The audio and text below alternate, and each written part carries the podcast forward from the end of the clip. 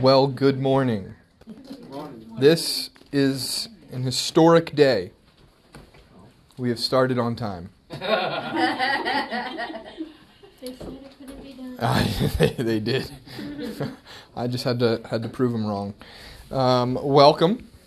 Glad you are all here. Uh, we have uh, been opening each uh, topic with a psalm and a prayer uh, from. Usually, it's it's become pretty much this book called "Be Thou My Vision," a liturgy for daily worship. Um, connecting us to the saints who have gone before us, the history of the church, praying with uh, believers throughout the ages uh, is why I hope to do that. But then also rooting us in the Word of God as we set our sights on uh, talking about who God is and what He has done for us. So, Psalm 140 is where we will begin this morning. Uh, and I do then want to, I'll just briefly review and uh, come on in. Our youngest member is uh, now here with us, and we're thankful for that. We'll we'll try not to excite him too much with some good theology, but but when I talk about baptism, I get a little bit excited. So no promises. All right, so we'll read Psalm 140, and then I will read our prayer to start us off. So Psalm 140 says. To the choir master, a psalm of David. Deliver me, O Lord, from evil men. Preserve me from violent men who plan evil things in their heart and stir up wars continually. They make their tongues sharp as a serpent's, and under their lips is the venom of asps. Selah. Guard me, O Lord, from the hands of the wicked. Preserve me from violent men who have planned to trip up my feet. The arrogant have hidden a trap for me, and with cords they have spread a net. Beside the way they have set snares for me. Selah. I say to the Lord, You are my God. Give ear to the voice of my pleas for mercy, O Lord. O Lord, my Lord, the strength of my salvation, you have covered my head in the day of battle. Grant not, O Lord, the desires of the wicked. Do not further their evil plot, or they will be exalted. Selah. As for the head of those who surround me, let the mischief of their lips overwhelm them. Let burning coals fall upon them. Let them be cast into fire, into miry pits, no more to rise. Let the slanderer be established in the land. Let, let not the slanderer be established in the land. Let evil hunt down the violent man speedily. I know that the Lord will maintain the cause of the afflicted, and will execute justice for the needy. Surely the righteous shall give thanks to your name, the upright shall dwell in your presence. Let's pray. Almighty Lord, our God, whose eyes are in every place beholding the evil and the good, and who sees not only our outward actions, but all our most secret thoughts. We pray you to maintain us this day, maintain in us in this day a constant sense of your presence, and to preserve us from sinning against you.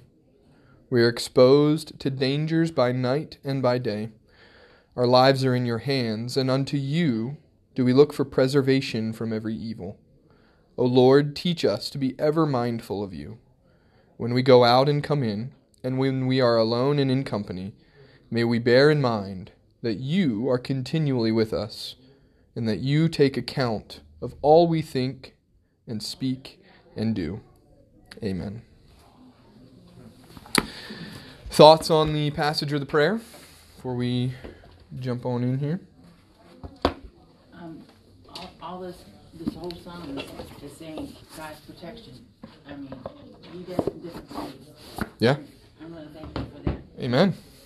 Me too. Seems pretty timely to me. Mm. Indeed.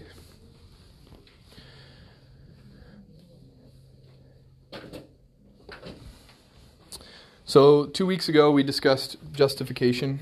Is this bothersome to anyone having this laptop here? Okay. Uh, The cord? Just want to make. Okay. It's bothersome to you? It bothers me. Well, then I'm going to leave it there. and you can pray three times for the removal of the thorn from your flesh, and let me know how God answers. Uh, so, two weeks ago, we discussed justification. Um, we defined it as the instantaneous legal act of God in which He thinks of our sins as forgiven. I have this up there. And Christ's righteousness as belonging to us, and therefore declares us to be just or morally righteous in His sight. So we focused on the fact that it is a legal declaration. It is God saying over us, You are righteous, not based on anything that you have done, but based on the work of Christ applied to us by faith. That is the heart of justification, uh, and it is uh, the heart of the gospel. And so, as we look uh, to better understand the gospel for ourselves, but then better be better able to share it with others, we got to get that right. Uh, where we are declared righteous in God's sight by faith alone. Nothing else uh, can can give us the righteousness that we so desperately need. We looked at four false views of religion. Um, religion as I don't remember if I put these up here. It's been a while. There we go. And I'll just fly through these.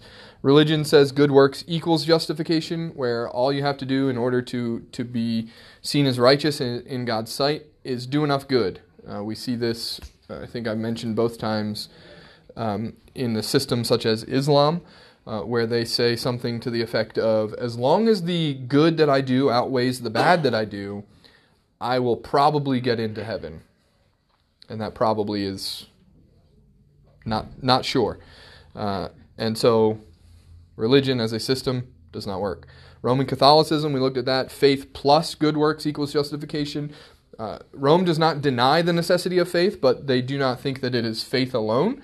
And it's this process of, of falling in and out of a state of justification. It starts at your baptism where you are justified. This process begins.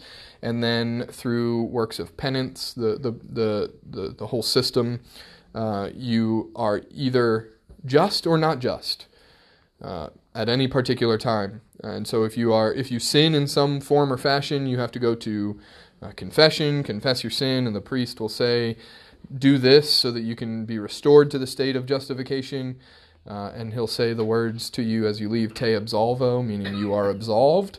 But uh, if we hold to what I think Scripture teaches, that justification is by faith alone, the words of that priest, te absolvo, do nothing.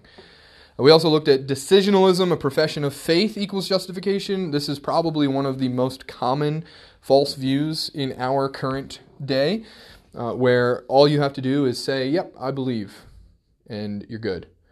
Uh, there's no life change that is necessary in this false view. As long as you confess with your mouth, believe in your heart, uh, then you're good. But if there's no fruit that's being produced, then we would have reason, based on what Scripture says, to question that claim.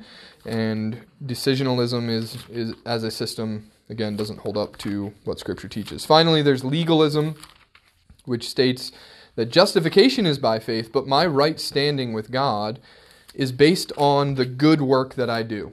Uh, this I said is is probably what I struggle with most, where you know I think I have to either earn the favor of God by you know adding to what He says and all of those sort of things, but legalism as a as a foundation for justification crumbles.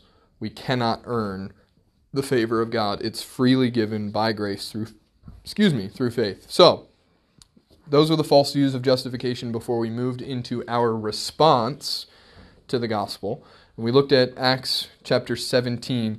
Just a, a really interesting passage uh, where Paul is preaching to the philosophers. Uh, we looked at Epicurean and Epicureanism and Stoicism as belief systems uh, to see what Paul was was confronting specifically and how the words that he was saying were specifically confronting the false ideas that they had. We saw it as a model of, of how to confront someone's thinking in a loving manner, but also not skimping out on the truth. And Paul did not skimp out on the truth. Uh, and even we see uh, towards the end of the passage and that there were some who believed because of his preaching of the gospel. Um, and we asked a bunch of questions of the passage. Uh, we saw in this passage again that God is the loving creator, supreme authority, and final judge, as we started uh, this class with uh, understanding who God is as, as those, those three things. Uh, seeing the chasm that exists, that if God is the loving creator, supreme authority, and final judge, and mankind is um, is willfully ignorant, passionately rebellious, and condemned to die, there's a, a giant gap, and Christ has to stand in the middle, uh, who is uh, perfectly obedient, the substitutionary sacrifice, and is victoriously risen. Uh, and then we get to where we are now, the biblical response to the gospel. So that that's where we're going to pick up. So uh, yeah, the three circles, all that good stuff. Acts 17.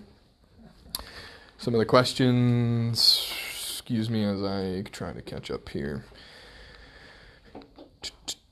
There we go. Oh. Spoiler alert. It was there. All right, so we're going to I just want to to read a few passages and basically just try to ascertain what it is that the scriptures teach on how we should respond to the good news of the gospel and then move into some practical things, specifically the role of baptism. And I've got a lot to say about baptism, so hopefully we can get there. So, the first passage is Mark 1. We'll read verses 14 to 15. We're not going to be in Acts 17 then? No. Okay, good. Yeah, we're gonna bounce bounce all over the place now. Right.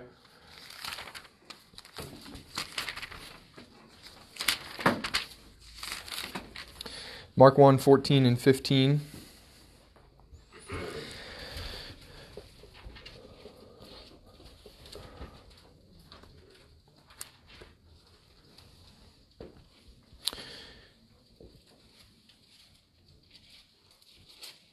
Which says, Now after John was arrested, Jesus came into Galilee, proclaiming the gospel of God and saying, The time is fulfilled and the kingdom of God is at hand. Repent and believe in the gospel. How about we just read all of them and then I'll ask the question because they're they're all going to say the same thing. Acts chapter 2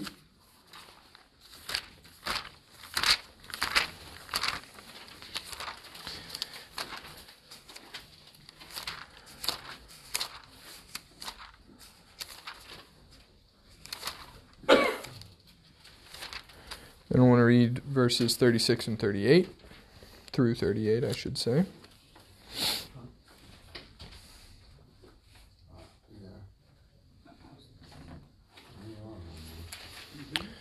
Uh, so this is Acts 2 36. It says, Let all the house of Israel therefore know for certain that God has made him both Lord and Christ, this Jesus whom you crucified.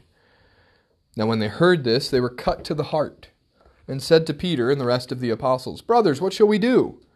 And Peter said to them, Repent and be baptized, every one of you, in the name of, the, of Jesus Christ, for the forgiveness of your sins, and you will receive the gift of the Holy Spirit.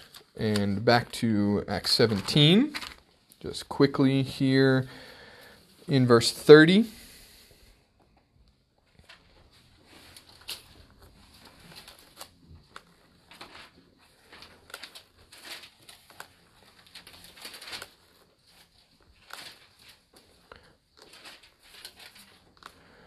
Where it says, The times of ignorance God overlooked. Now he commands all people everywhere to repent. So there's, there's one word that was used in all three of those passages that summarizes what our response to the gospel should be. And that word was Repent. repent. So, in Mark, we saw that it was stated as repent and believe. In Peter's call for a response to the gospel for a Jewish audience, he says, repent and be baptized. And in Acts here, Paul is calling for a response in, in the Areopagus at Mars Hill, uh, where he is interacting with philosophers of all, all sorts, all varieties, and he says to them, repent and believe. God commands all people everywhere to repent. So, repentance and belief, I think, are two things that could be studied separately.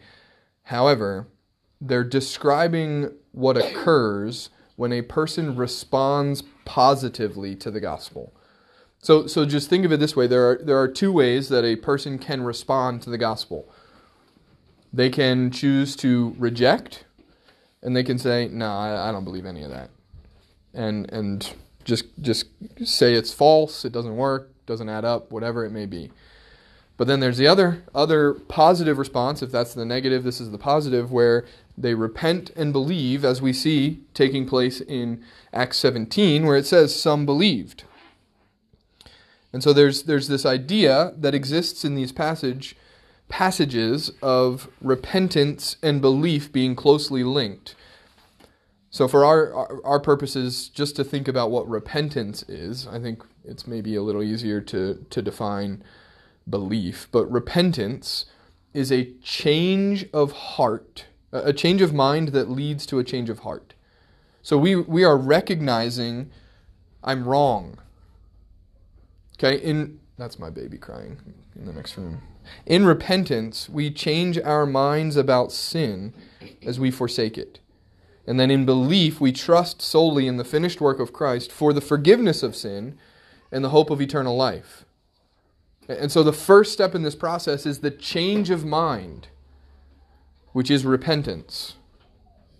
We need to admit and to say that my ideas about God, about what the what was accomplished by Christ on the cross, are wrong. And so when we repent, in part what we're doing is admitting that. And we're, we're choosing rather instead of, of continuing in our unbelief and, and rejection, we're choosing then to accept the teaching of God, uh, where He reveals Himself, as we've already seen, as the loving Creator, the um, supreme authority and final judge, and the work of Christ has accomplished all that it needs to accomplish, and so we trust that His work on the cross is sufficient uh, to to do what he claims that it's going to do, which is grant forgiveness. So then, in in our understanding of the gospel, uh, for the purposes of our lives, uh, repentance is both a one and done thing, but it's also a continual thing. So so when we repent initially, there's there's the the first kind which we see in Acts 17, where is like the moment of salvation but then there's a daily repentance, and we think of what's the passage? Um, bear fruit in keeping with repentance. Um, it's in the Gospels, but it's also quoted in Acts later, maybe like 26 or so. I can't think of it right now. But our initial repentance is the change of mind initially about God but then the continual repentance is we are continually fighting with the old wretched man that I am from Romans chapter 7 and seeking to put off the works of the flesh and put on uh, put on Christ instead. And so there's a there's a constant need of, of change of mind as we seek to forsake sin. So, repentance necessary uh, to the Christian life. Um, any questions on that? Um, I have one, on the thing, repentance and belief can be studied separate. What's that blank there?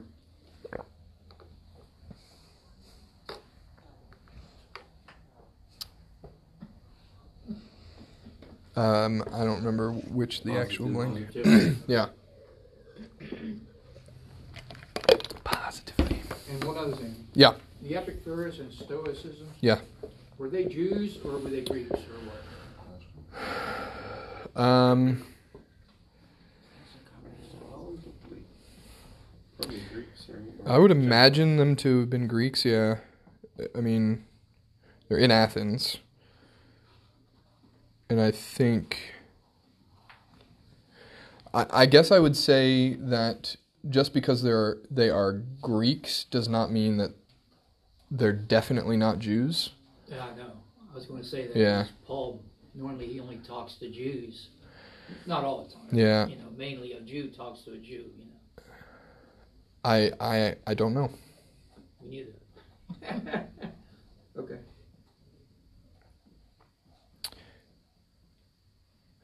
Yeah. So so, regardless of who he's talking to he's telling them to repent.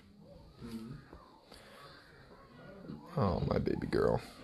Stop crying. Yeah, One who's got her daddy. might be. Might have to go get her. Yeah. Uh, so then, I want to talk about the role of baptism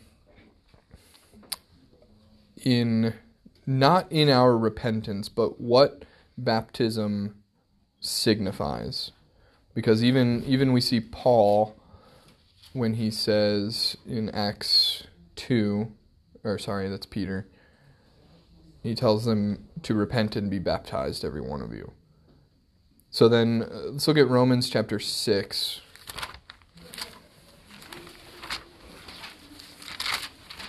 Verses 3 and 4.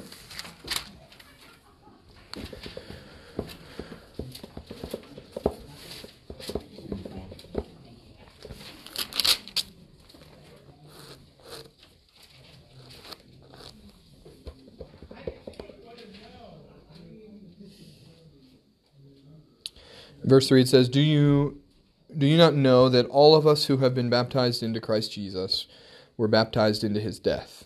We were buried therefore with him by baptism into death, in order that just as Christ was raised from the dead by the glory of the Father, we too might walk in the newness of life."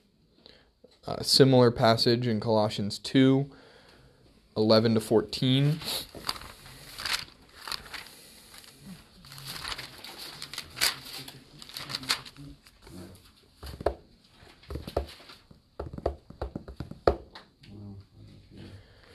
Which says, In him also you were circum- circumcised with a circumcision made without hands, by putting off the body of the flesh by the circumcision of Christ, having been buried with him in baptism, in which you were also you also were raised with him through faith in the powerful working of God, who raised him from the dead. And you who were dead in your trespasses and the uncircumcision of your flesh, God made alive together with him having forgiven us all our trespasses by canceling the record of debt that stood against us with its legal demands. This he set aside, nailing it to the cross. He disarmed the rulers and authorities and put them to open shame by triumphing over them in him. So, based on, on those two passages, let's talk a little bit about the question what does baptism picture? Any thoughts? A separation from everyday life and, and your spiritual life. A separation? Okay.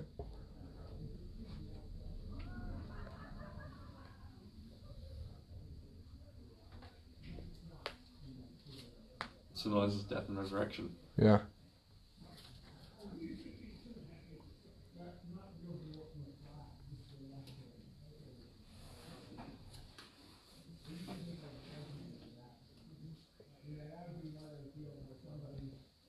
It- It's also a picture of our union with Christ, the fact that we are united to Him, because both passages say something to the effect of we are baptized in, um, having been buried with Him in baptism, in which you are also raised with Him through faith in the powerful working of God.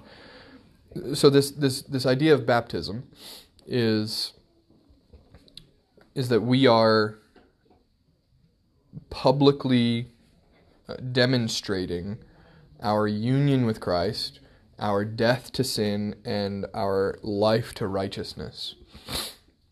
Um, the New Hampshire Confession of Faith, uh, written sometime in the 1800s, I want to say 1853, defines baptism by saying, We believe that Christian baptism is the immersion in water of a believer into the name of the Father, and Son, and Holy Ghost to show forth in a solemn and beautiful emblem our faith in the crucified, buried, and risen Savior, with its effect in our death to sin and resurrection to new life.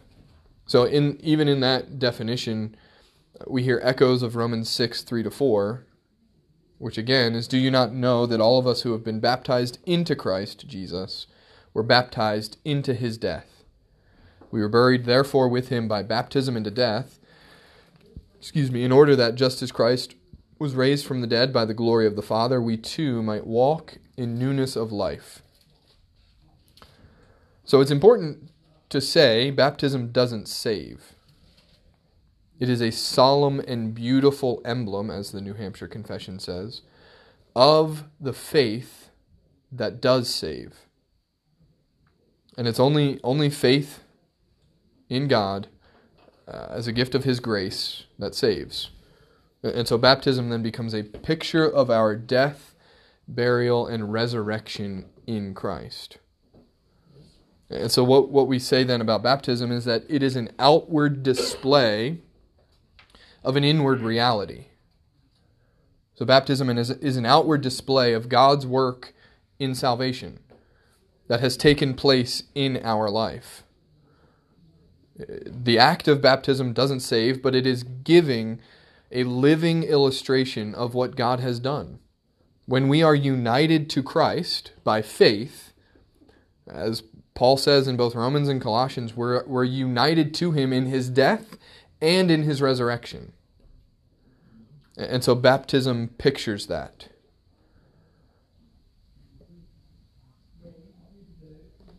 And so this is a sign that is pointing to a reality, much like wearing a wedding band, where if you are not wearing your wedding band, you don't automatically become unmarried. You're still married.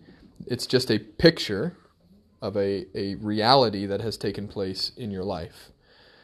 Because there is a, a deeper, more important reality that is expressed by the sign. So that might cause us to ask the question why does baptism matter? And I, I'd, I'd like to ask a question of you to consider. We can discuss it a little bit. let's say I become a Christian. I wasn't, I'm not me, I don't know, whatever. Um, let's say uh, I'm trying, uh, Joe Schmo who is just a complete, utter derelict uh, and has rejected God. But he becomes a Christian and never gets baptized. Joe Schmo can still go to heaven. But the question I want you to consider what harm is done as a result of him not being baptized?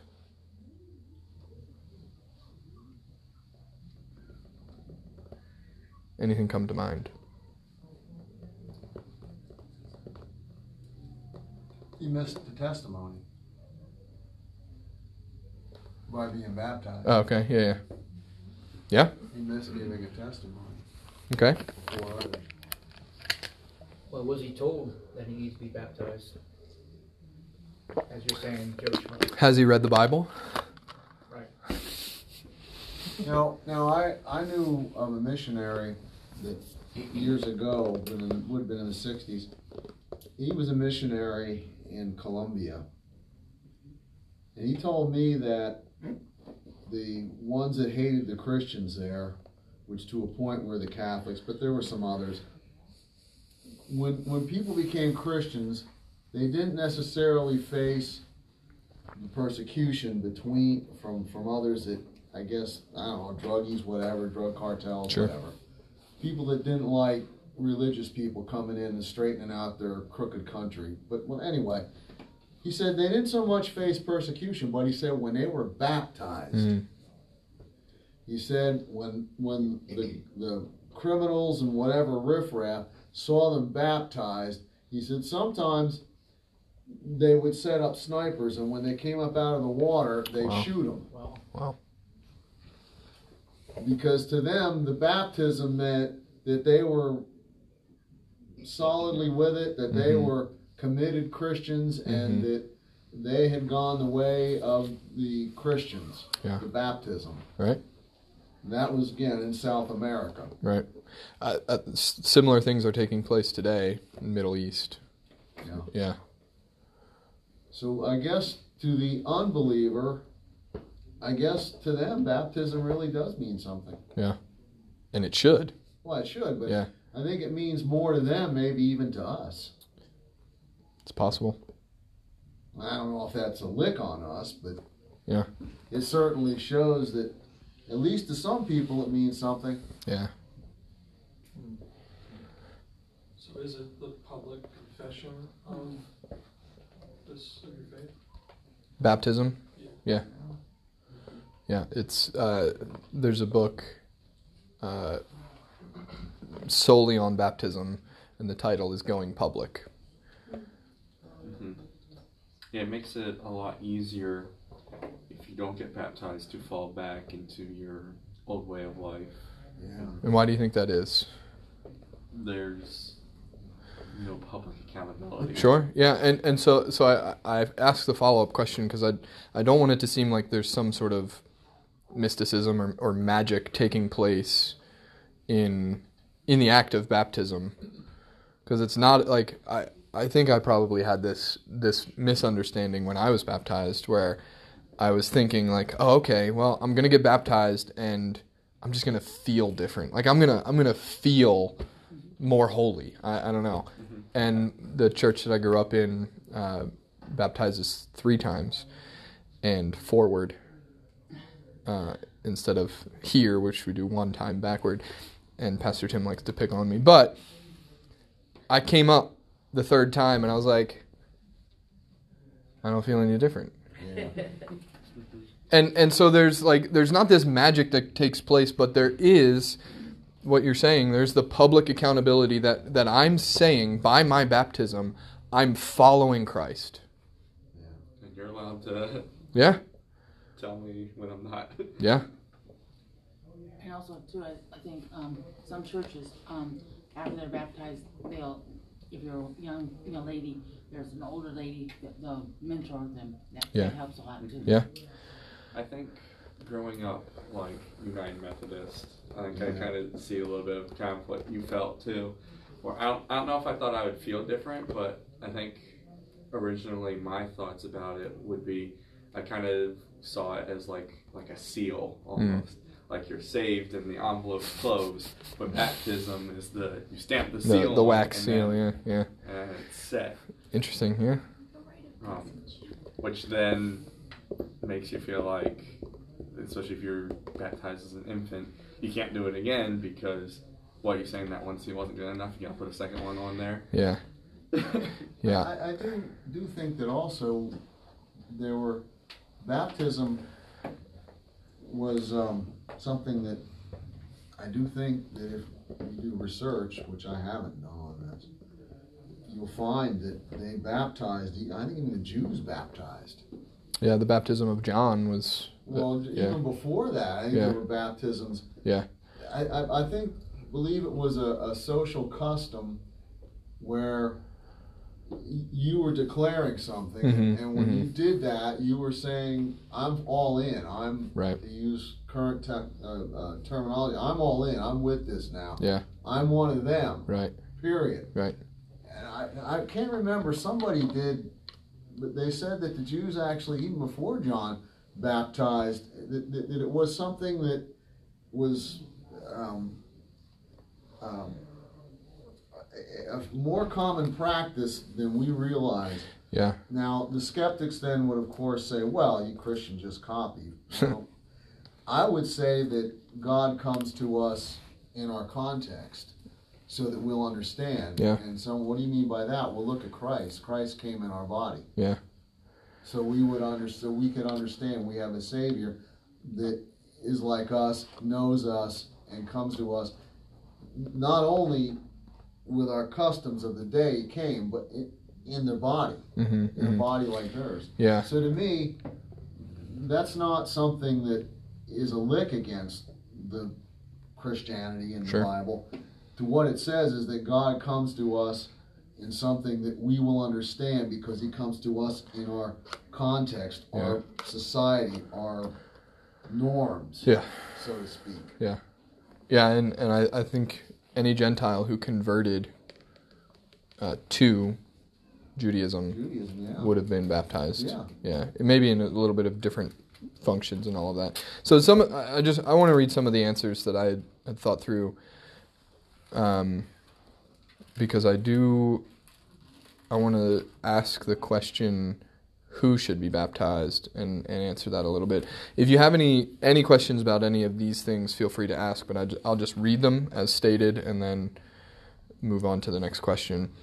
And this is this is answering the question, uh, what harm is done as a result of not being baptized. One could be I'm disobeying Christ, which dishonors him. He says in the Great Commission to be baptized. I miss out on an opportunity to proclaim him publicly, miss out on the confirmation of a local church agreeing that my profession seems genuine. I lose a visual reminder of my death to self and life in Christ.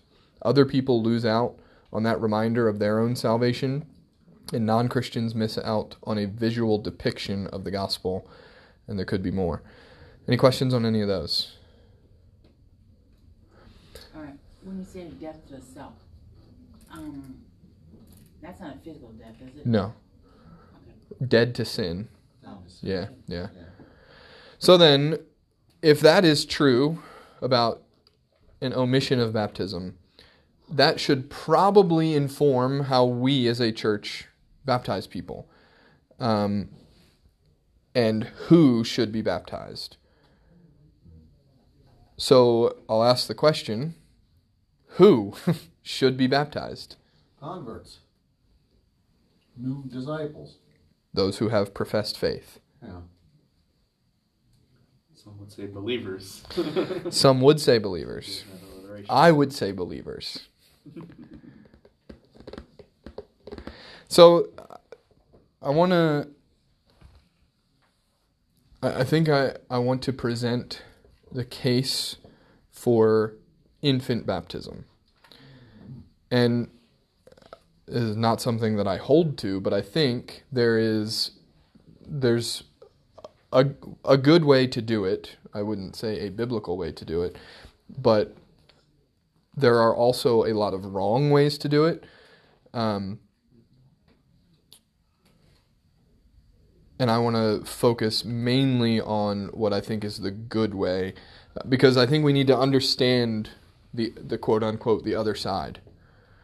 Um, Yeah, and there's some good ones that still believe that, or Yeah. used to when they were here. R.C. Sproul, for one. yeah, yeah. He Him and MacArthur used to argue yeah. about that. There's a really great debate on YouTube. Yeah, those they, two. They went at it. They did. Other. Great debate. Um, and and so I think my hope in doing this is so that you at least understand it when you hear it you're not like well that person is just not even a christian or you're able to to say oh okay well then let's dialogue on that. So you can have a conversation about where the disagreement is without ostracizing. Um, and i want to present the best case which what i see as the best case for in, infant baptism uh, because uh, are you familiar with what a straw man is? A straw man argument? Uh, it's an it's an argument that easily goes up in flames. And, and so like if if i- if we have a misunderstanding of infant baptism based on a straw man argument, it's that's not something that anyone actually believes. So I think we need to have the best case argument uh, that we can, and then reason from Scripture about it. Most people uh, alive today who do baptize their babies do so because they believe that baptism removes original sin. That is not the good way. That would be Roman Catholic Church. That would be UMC. Yes. That would be uh, UCC in baptismal regeneration and, and, and those sort of things. So, um, and in that case, they are not believing that salvation is by faith alone. There's some sort of work that is added to this process of justification, which is why we started where we started to say that justification is an instantaneous legal act. I don't want to deal with that argument right now, Roman Catholicism. If you want to have that debate or ask questions about that, that's fine. Um, you can. I have a copy of the Catechism of the Roman Catholic Church, and it's much worse than I thought it was. Just to just to be honest. But anyway, uh, I want to deal with those who agree with us on the gospel. For instance, our evangelical, Presbyterian, or Anglican brothers and sisters who would baptize infants. And just as a technical term, they would call themselves Paedo Baptist. And we would, well, I'm not going to speak for anyone in this room. I would call myself a Credo Baptist. Credo, uh, as in confession of faith. So then, in short, the argument for infant baptism, for paedobaptism, is that the new covenant continuation of the sign and seal of circumcision is baptism. So a paedobaptist would point out that in the Old Testament, God intended children to be part of the covenant that he made with Israel. And the sign and seal of that covenant was circumcision On the eighth day. On the eighth day.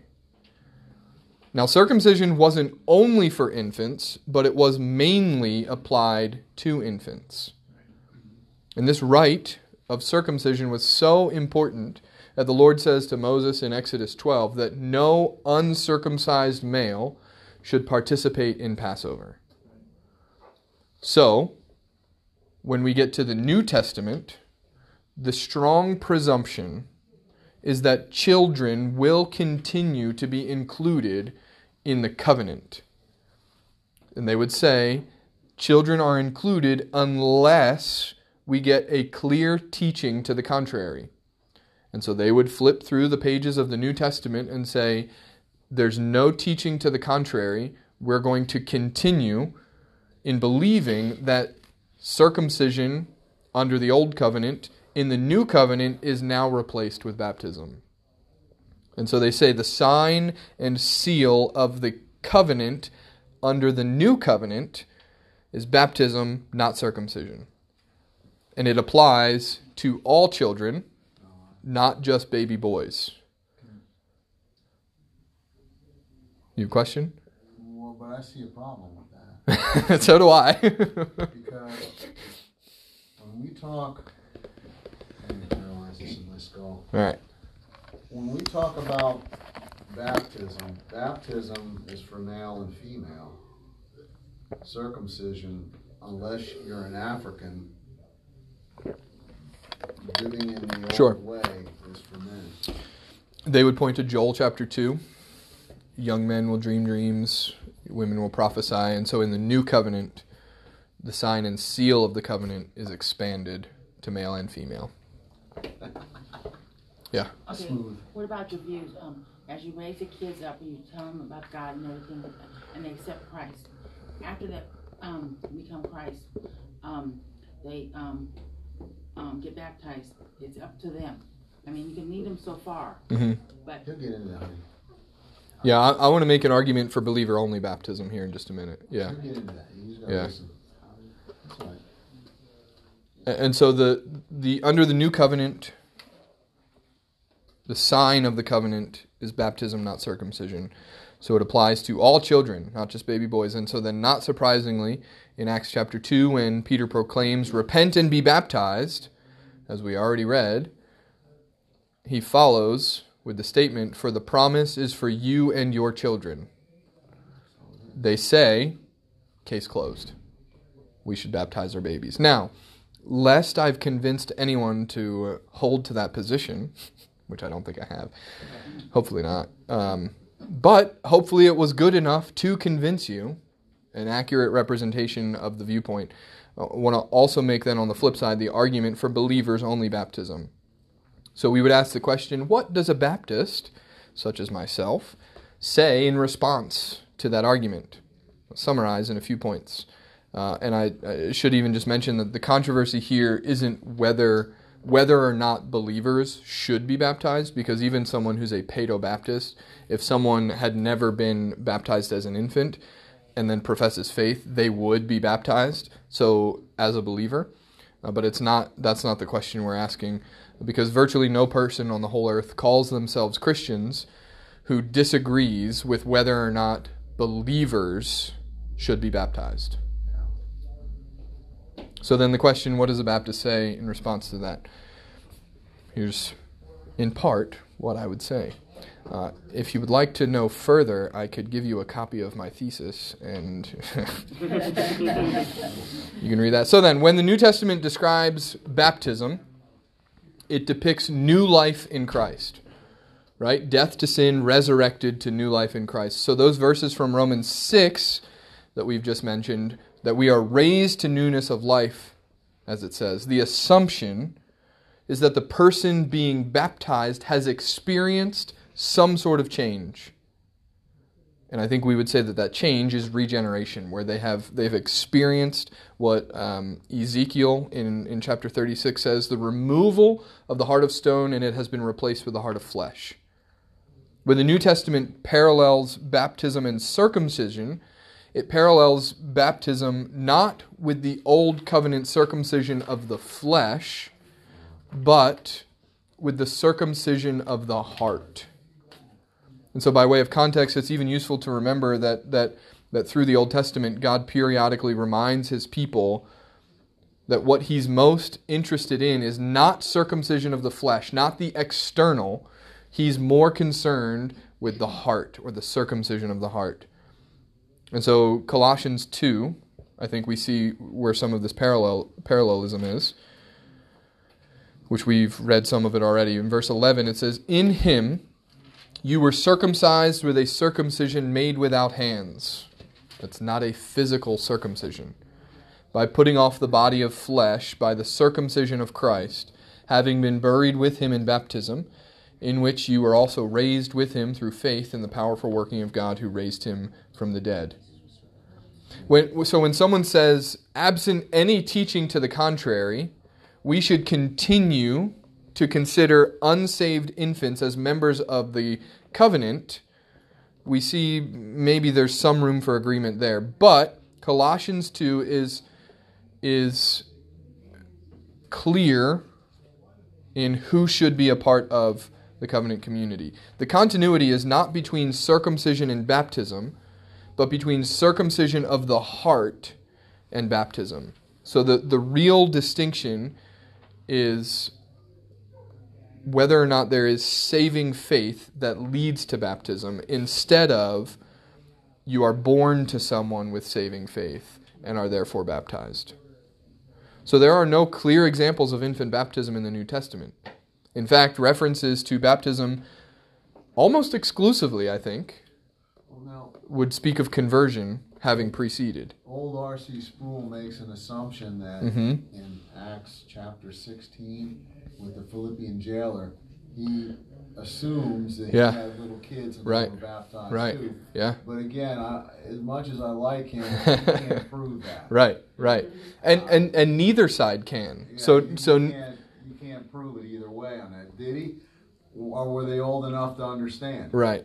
Yeah, so in the case of the Philippian jailer, Yeah. he he professes faith and it says he and his whole household are baptized. There's a couple instances of that in the New Testament.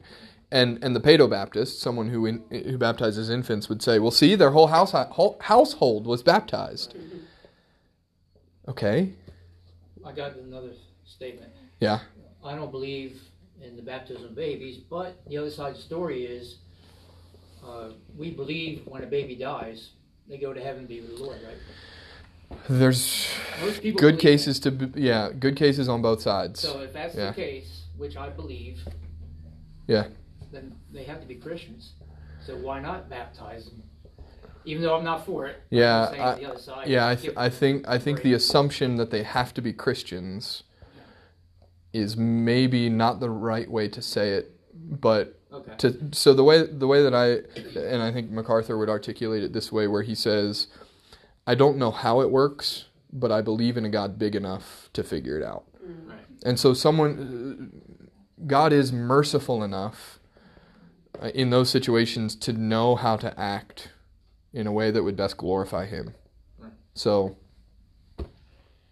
that's all I can say about that. Yeah. according to the child, um, God said He will work with the child, and you raise up the child. hmm It's it's what uh, what they want to do after they get older, and that, and you can show them the way. But um, that, Yeah. that's kind of hard for some kids to understand. Sure. Too. Sure. You're not saved because your family and Yeah. grandfather and Right. everything. Right. Yeah. You Yeah. have- You have to have that personal relationship yourself. Yeah. I, as Pastor Tim has said, uh, God has no grandchildren. Right. Yeah, because one time an atheist online said, well, if you were brought up in a, in a Muslim home, you'd be Muslim. I said, mm-hmm. well, look, first of all, maybe so. Maybe. I said, but you know, at the same time, I was brought to United Methodist, and I left that. Sure. And I said, either way, I didn't know that I was going to heaven with either religion. And with with with Islam, I wouldn't know it, hmm and with the United Methodist, I didn't know it because if they could have given me an answer, I would have gone back when I wanted to know. Sure. Now, I guess I kind of confused them. He didn't answer back. Well, good. Uh, so then in, in Acts 2, as we already mentioned earlier, where it talks about repenting and being baptized, to be sure, as he says, the promise is for your children. They can repent and be baptized as well. Yeah. But but not baptized without having first repented. Right. And so as we read on, the promise isn't just for our children, it is for your children and all who are far off, everyone whom the Lord our God calls to himself. Mm. So we need to think of our children in the same category of all who are far off, with a desire that the Lord our God should call them to himself. But also too, the kids, your children will watch your example. Yeah, absolutely.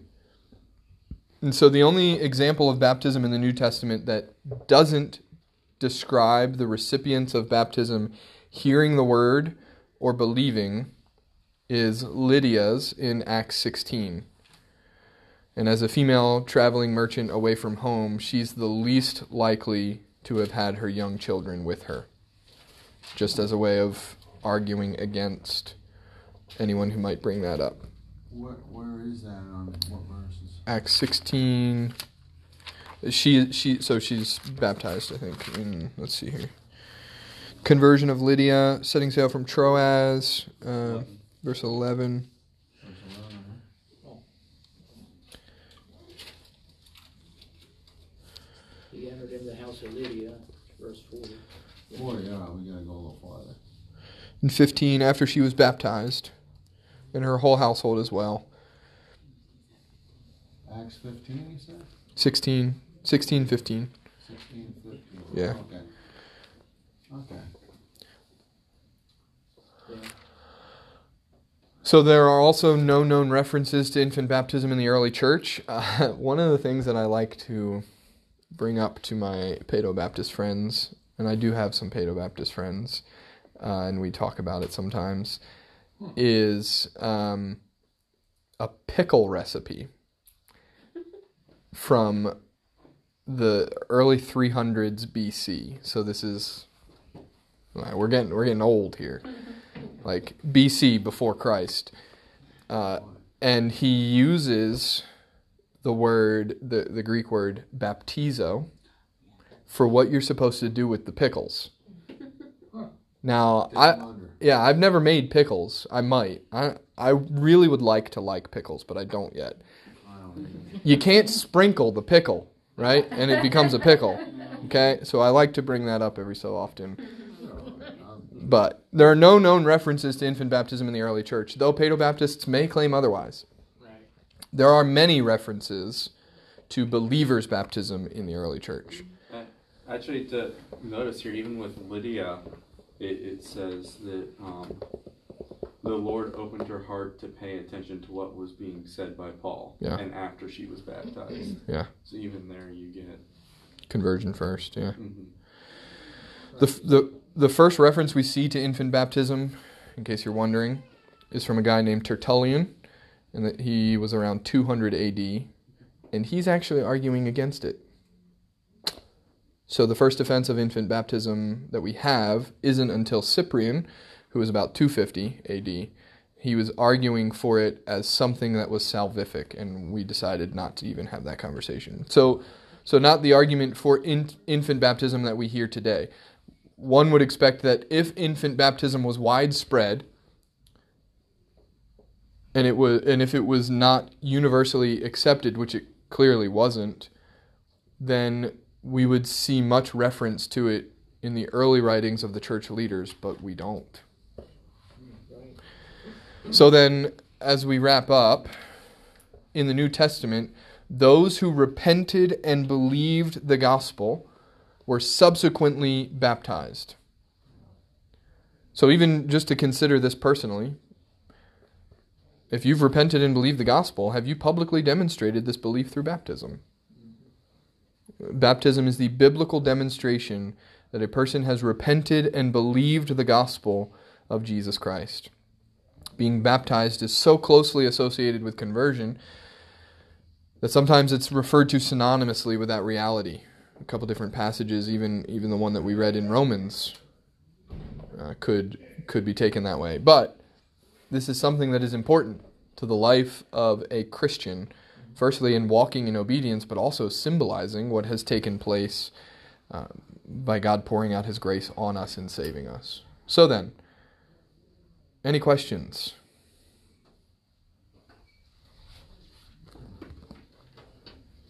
How many more weeks? Well, we will go till the third. Okay. And how many topics are there? Enough to get us to the third. I forget. Um, Mike's not even here to witness this moment. We started on time and we're finishing early. What are, what are the new classes going to be? We've got, I'll be teaching eight ways uh, to. Let me just pull up my notes because I, I don't remember. Uh, there's a. Aging with grace. Yeah, aging with grace for women. Um, You gonna teach Where that? you're going. I know. Caring for one another, eight ways to create meaningful re- relationships, and also a young married class for those who have been married five years or less. No. Uh, I've been told engaged with special privileges is legal. It was special. Yeah. It will be a number of people. Uh, there's probably like five or six. Oh, these are all the new classes coming. Yeah. Yeah. Oh, okay. I thought that's what you were going to talk about in the next three weeks. Taught by several ladies. I don't have the names in front of me right now, but Your wife and me are two. of them. okay. Good. I think there's seven or eight. It's kind of like What's the one about relations going to be about? It's um. Let me just pull it up here. Guessing from the sound of it, it's probably like building relationships towards evangelism. Uh, caring for one another. So like body body life focus. Um, Sorority preach from today. so we'll look at um, the goal of the lessons is to further shape the culture of our church, so that counseling and mutual care of souls becomes the natural feature of our body's everyday life. Hate it. There's always more than one I wanted to do. That's all right. It's a good problem to have. Yes, it is. But let's close in prayer. Father, we're so thankful for this time. We're thankful for the work of the Lord Jesus Christ on our behalf. And we just ask that you would help us to walk faithfully in all that you've called us to. And uh, we just pray that you'd be with us today as we go from this place, that you'd be glorified in our lives, that you would conform us to the image of the Lord Jesus Christ. Uh, empower us by your Spirit to that end and help us uh, to love you and love others more each and every day. And it's in Jesus' name we pray. Amen.